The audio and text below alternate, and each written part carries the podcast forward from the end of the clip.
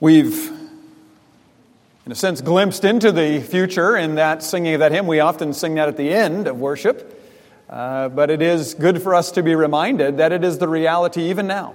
Though we uh, see struggles here below, though we deal with sickness and with conflict and with uh, confusion and all of the rest, we recognize that all that is happening will have its end in the return of the Lord Jesus Christ, which is as certain, his second coming, as certain as his first coming.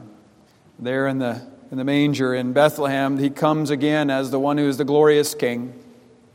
So we want to, uh, I'm simply going to look briefly this evening at the book of Revelation as a whole, and then we're going to be spending I'm, I'm considering six to eight weeks. I think it'll take about that to look at the letters uh, to the seven churches in the opening chapters, chapters uh, two and three.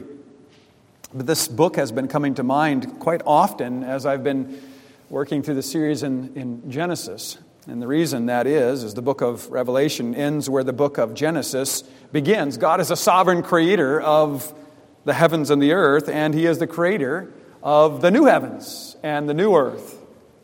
And the story of the world is recorded between these two, these two bookends as we prepare to uh, embark on how we are to live then in this world as we live between, as we live as those in between, as we live as those in the last days. I want to look at chapter 1 together.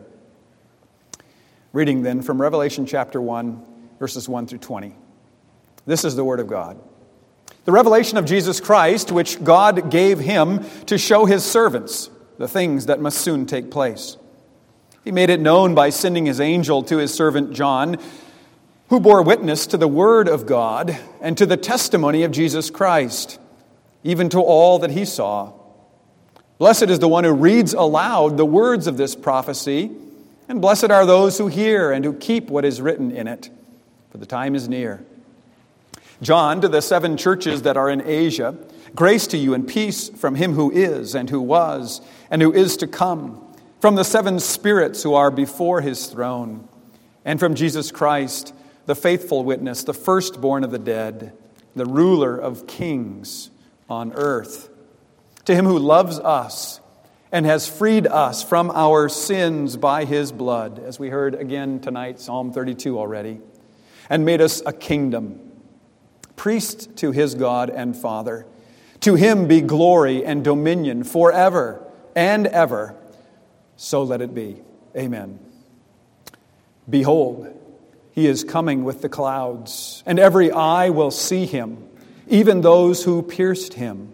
And all tribes of the earth will wail on account of him. Even so, so let it be. Amen. I am the Alpha and the Omega, says the Lord God, who is, and who was, and who is to come, the Almighty.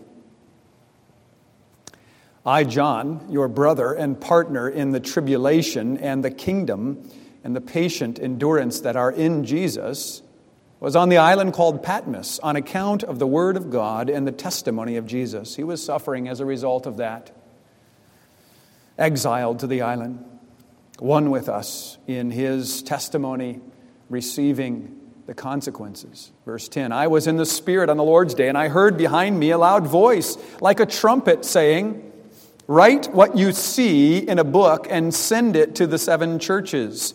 Seven being a, a number of symbolism or significance in Revelation, the number of perfection. Speaking of the church then, the seven churches, yes, but also the church throughout the ages. To the seven churches, to Ephesus and to Smyrna and to Pergamum and to Thyatira and to Sardis and to Philadelphia and to Laodicea. Then I turned to see the voice that was speaking to me. And on turning, I saw seven golden lampstands. And in the midst of the lampstands, one like a son of man, clothed with a long robe and with a golden sash around his chest. The hairs of his head were white like white wool, like snow. His eyes were like a flame of fire. His feet were like burnished bronze, refined in a furnace, and his voice was like the roar of many waters. In his right hand he held seven stars. From his mouth came a sharp two edged sword, and his face was like the sun, shining in full strength. When I saw him, I fell at his feet as though dead, but he laid his right hand on me, saying, Fear not, I am the first and the last and the living one. I died, and behold, I am alive forevermore, and I have the keys of death and Hades. Write, therefore, the things that you have seen, those that are and those that are to take place after this. As for the mystery of the seven stars that you saw in my right hand, and the seven golden lampstands, the seven stars are the angels, the messengers, the leaders of the seven churches. The seven lampstands, those that give light, are the seven churches. So far, the reading of God's unholy word. May he add his blessing to the reading and proclamation of it, granting us understanding that we might live more faithfully to his glory. People of God, God wants us to understand what is written in the book of the Revelation. As confusing as it is in all of its symbols and its imagery, the point of this book is that we would understand it. Just listen again to those words in the opening verses the revelation of Jesus Christ, that which is revealed, which God gave to him to show his servants, to show them that they might see and understand the things that must soon, take place. He made it known by sending his angel. He wants these words to be read aloud. He wants us to hear these words. He wants us to keep what is written in this book. Revelation, showing, making known, hearing, keeping. The Lord has this set before us that we might be well equipped in these days of our earthly sojourn to serve. Three questions this evening as we look at these opening verses. What do we see in Revelation? How are we to understand it? And what should the book do to us? First, we take notice of the title of tonight's message, Introducing the Revelation. Not the book of Revelations, as we often hear it, but rather the book of the revelation of Jesus Christ. When we read through the book, it may seem like a bunch of different revelations, a bunch of different scenes. And, and there are different scenes, but they are all different angles upon the one battle that is taking place between the seed of the woman and the seed of the serpent, between the kingdom of God the kingdom of darkness. The opening words help us to see that this book, which seems so foreign sounding, is meant to communicate. Listen as well to this definition. John uses three literary styles to communicate what he saw. Revelation has been described as a letter with apocalyptic content declaring itself to be a prophecy. I give this definition so that we can better understand or better answer the question what do we see as we read the Revelation? First off, the word letter. A letter. Children, you've written letters, right? Intro, body, and conclusion. You state perhaps who you are, you state what your, uh, the point of your letter is, and then you conclude. Well, here, Revelation, we are told, or we understand, is a letter. John is writing to the seven churches in the province of Asia. But this is no ordinary letter we also see that the content of this letter is apocalyptic.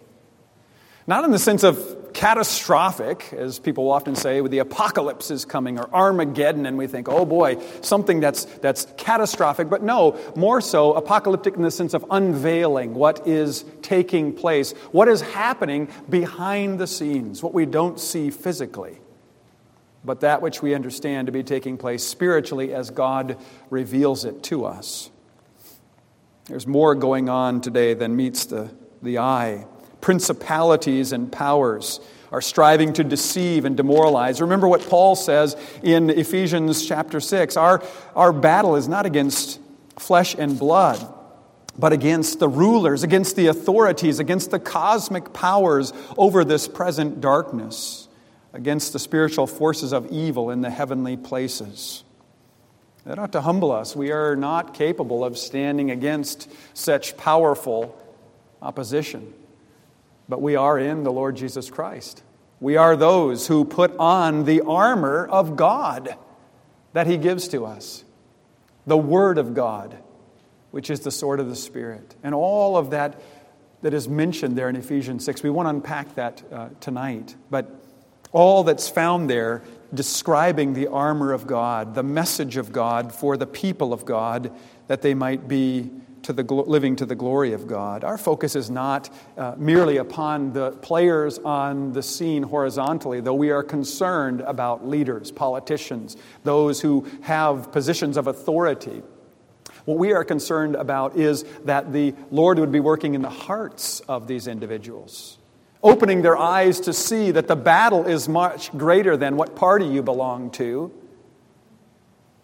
More so, what side are you on? Are you for Christ or against him? As he states elsewhere, you're either for me or against me.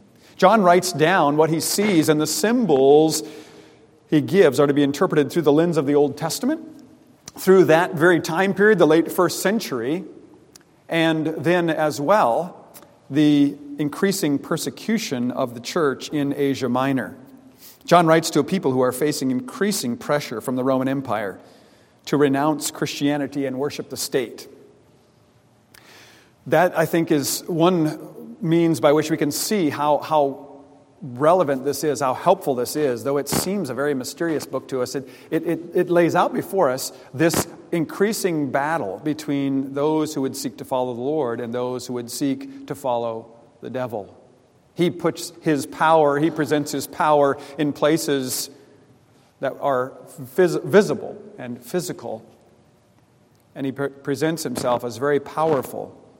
Worship of the state or a counterfeit kingdom we are those who are to worship God alone. The worship of many gods was tolerated in that day, the end of the first century. That was okay. But to say that we, no, we worship God alone, that Christ is Lord and not Caesar, was something that was unacceptable. And the devil works to expose that allegiance, and he works to present his show of force as that which is to be dominant in order to intimidate, but we must not forget that Christ is Lord to the glory of God the Father. And we must not compromise. So, in studying the book of Revelation, you must remember that the primary key to interpreting the, prop, the, the words here is the Old Testament. It's very much like the prophecies of Daniel and Ezekiel and Zechariah which also make use of symbols that speak of a bigger body of truth. These, these symbols uh, uh, represent much uh, more teaching. A picture is worth a thousand words. We see a, a symbol, and then behind that, you see uh, uh, much more information. It's, it's summarized, it's, it's a, a shorter synthesis, if you will, of what is there, speaking to, what, to the greater truth or the greater reality. Well, that by means of apocalypse. And then that word prophecy, a letter with apocalyptic, apocalyptic content declaring itself to be a prophecy. Children, you know what prophecy is. We have that in times around Christmas. We read the Old Testament prophecies of the coming Messiah, right?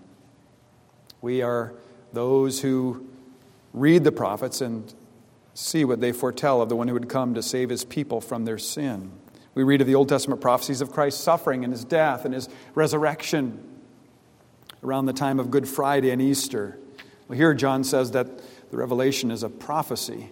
Not a prophecy which tells us all the little details about the future. Oh, this person is, is, is, is this part of the book of Revelation. Oh, that movement is this piece of the book of Revelation. But rather, revealing, disclosing Christ's ultimate triumph over sin and death. That our greatest enemy, the last enemy which is to be vanquished, which is to be conquered, as Paul says. Listen again to what it says in verses 17 and 18 in Revelation 1. John says, When I saw him, I fell at his feet as though dead, but he laid his right hand on me, saying, Fear not. I am the first and the last, and the living one. I died, and behold, I am alive forevermore. And I have the keys of death and Hades. He alone can say that, and he alone is believed, for he has shown his power. John gives us a simple introduction to a very, very foreign sounding book, but the message is simple, even if the account of it isn't at first glance. The Bible begins with a clear, instructive, and orienting introduction. In the beginning, God created the heavens and the earth. A very clear beginning. When sin enters in, things get complicated.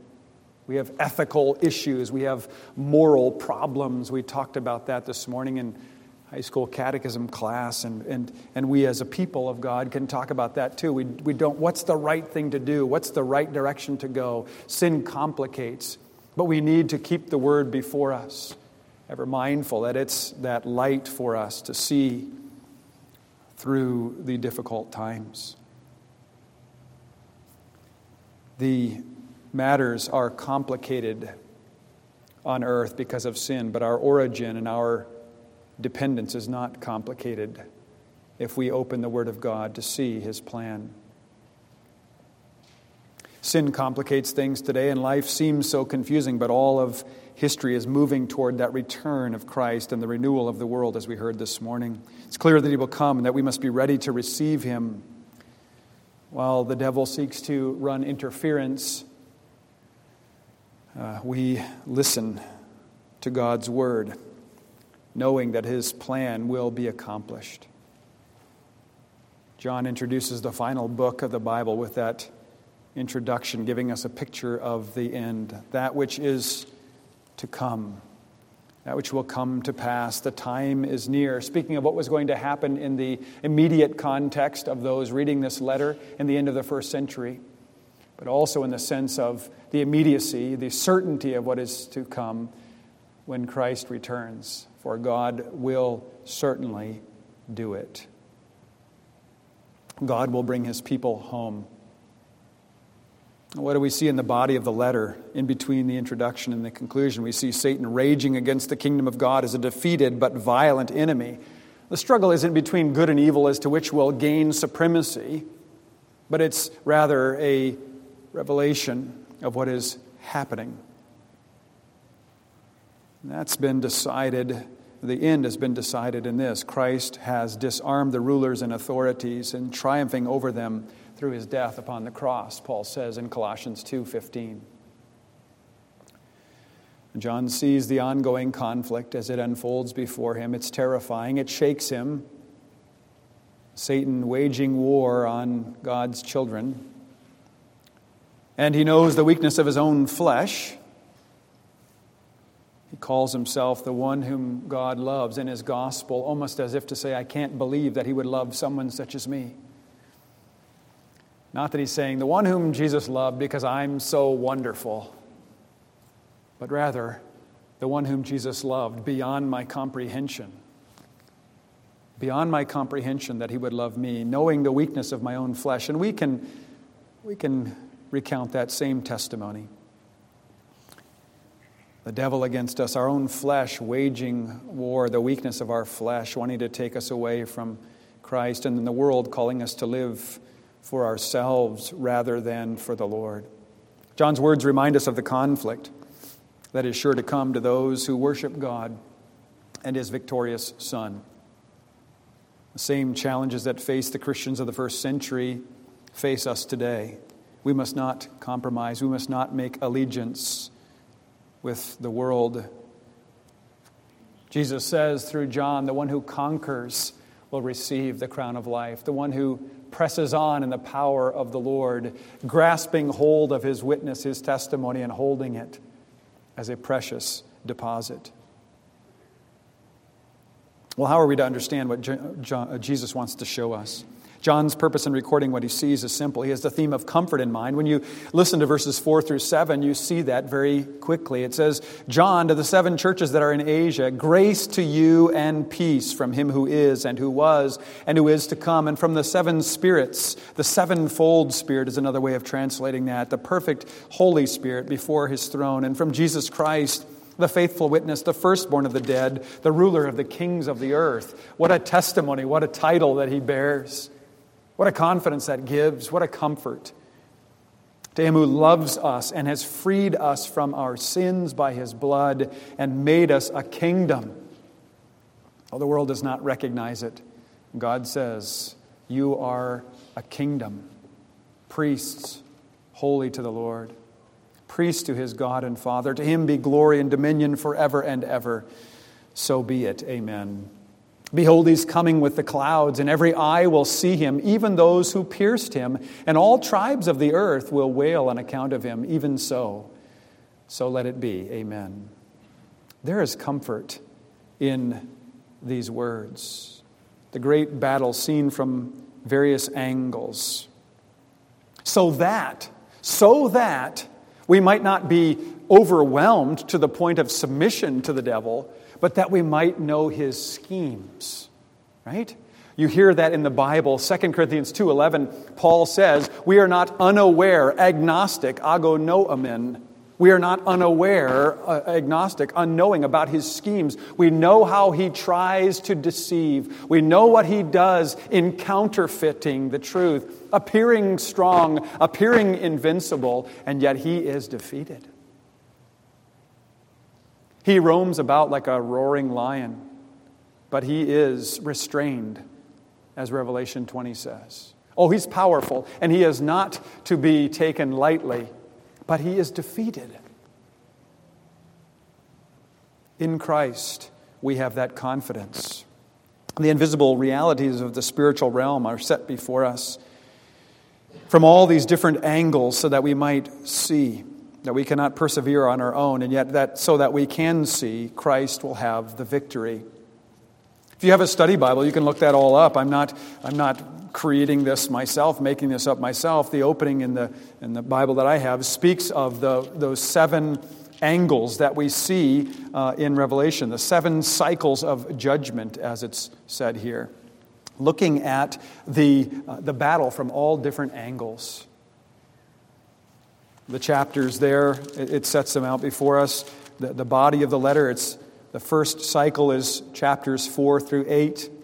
The second cycle is chapter 8, verse 2 to 11, verse 19, and so on. All of these, these cycles, these uh, different considerations of that one battle, with the last three increasingly focusing on the near, the near end, what will be taking place just before the end. But looking at this from different angles so that we might see how Satan tries to counterfeit, how he tries to deceive, and that we might know that Christ has prevailed.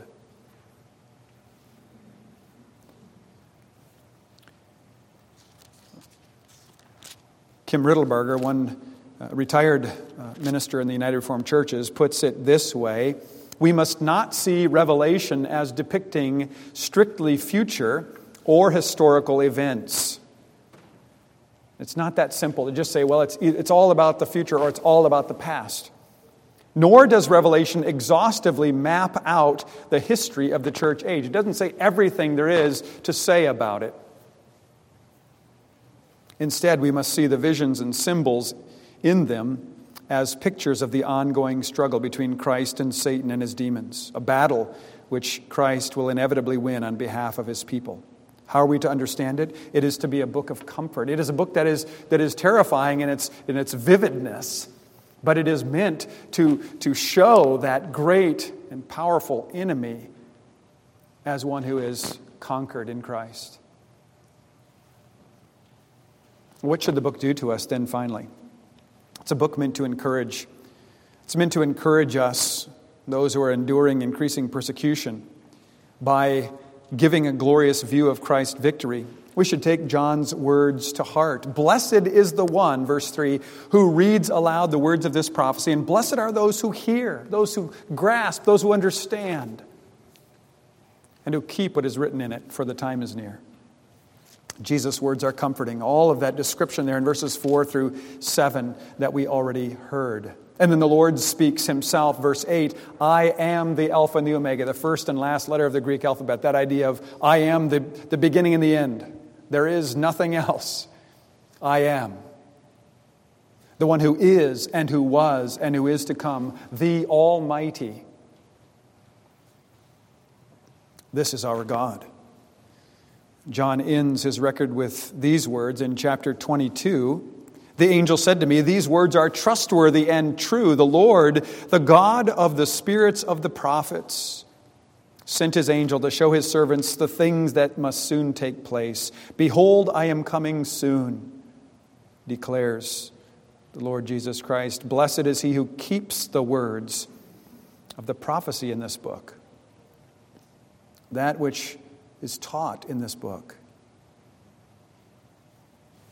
This book calls us to perseverance and holy living. Knowing what we know, Peter says, how then are we to live? We are to live holy and godly lives with all humility, considering others better than ourselves, humbling ourselves before the Lord, serving Him confident that He will see us through. We are not looking for the accolades of the world in order to determine whether or not God is for real. Oh, I'm not reaching that potential that the, the world tells me I need to reach. I'm not reaching that notoriety, therefore, this must not be true. Oh, indeed, the Lord says it's the meek who inherit the earth. Those who are looking to the Lord for their salvation. They and they alone will be delivered. The book exhorts the church community to witness to Christ in the midst of a compromising and idolatrous church and world. This letter is meant to motivate believers to live for Christ. The glories of Christ must encourage us. Where do we look to be encouraged? We look at the glories of Christ, He who does not change, He who is victorious, never to be defeated. That is where we find our strength and confidence. As we press on through the struggles of this earth, do we suffer at our places of work? Do we suffer confusion, mis- uh, misunderstanding and, and frustrations? Indeed, we do.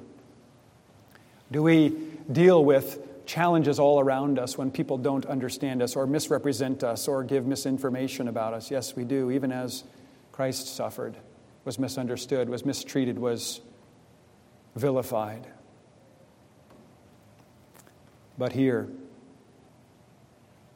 here we read that as we listen to the Word of God, as we take hold of the Word of God, there is blessing. The first of the seven Beatitudes, God's perfect blessing, the number seven again. The first of the seven Beatitudes or of blessings is found uh, in verse 3.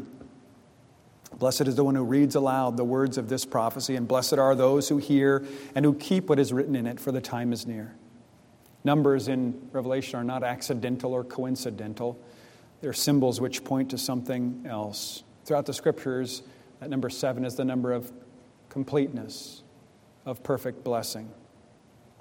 The seven blessings in Revelation are connected to these. Blessed are those who believe and hear. Blessed are those who are faithful unto death. Blessed are those who are ready for the Lord's coming. Blessed are those who die in the Lord, for they will rest from their labors. Blessed are those who respond to the invitation to the marriage supper. Blessed are those who participate in the first resurrection by faith. Blessed are those who are granted the right to eat of the tree of life, to enter the new Jerusalem.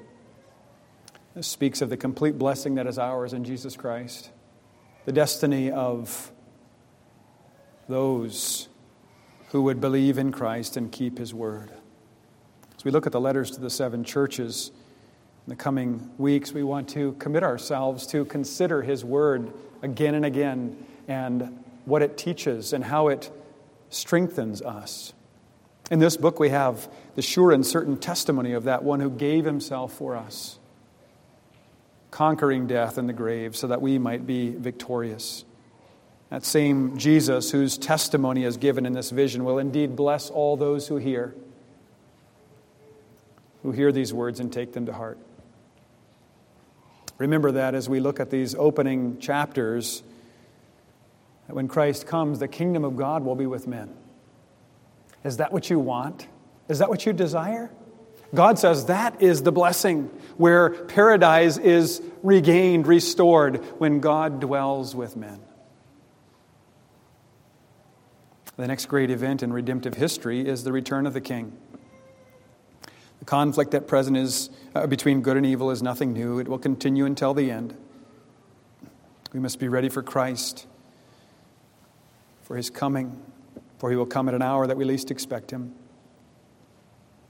We are to be found doing what the Master calls us to do, to be witnessing, to be making disciples as we seek to live in the world and show forth the wonder of all that He has made. We are those who can sing those wonderful words of the hymn, This is my Father's world. Oh, let me ne'er forget that though the wrong seems oft so strong, God is the ruler yet. Jesus, who died, shall be satisfied, and earth and heaven will be one. We look to that in faith. We hold on by God's holding on to us trusting Him to be faithful. May Christ come and find us faithful. Amen and amen.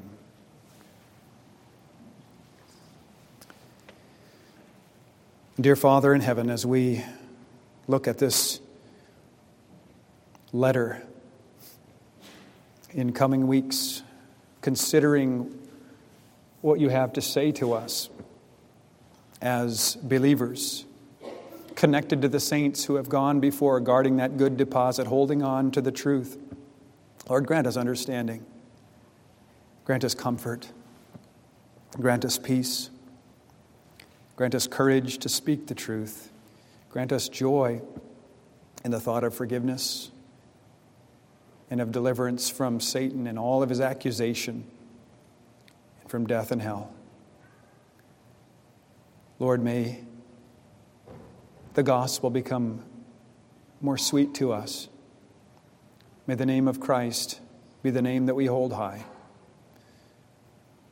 May the relationship that we have with you as children to a Father be our great joy. May your Spirit dwell in us richly.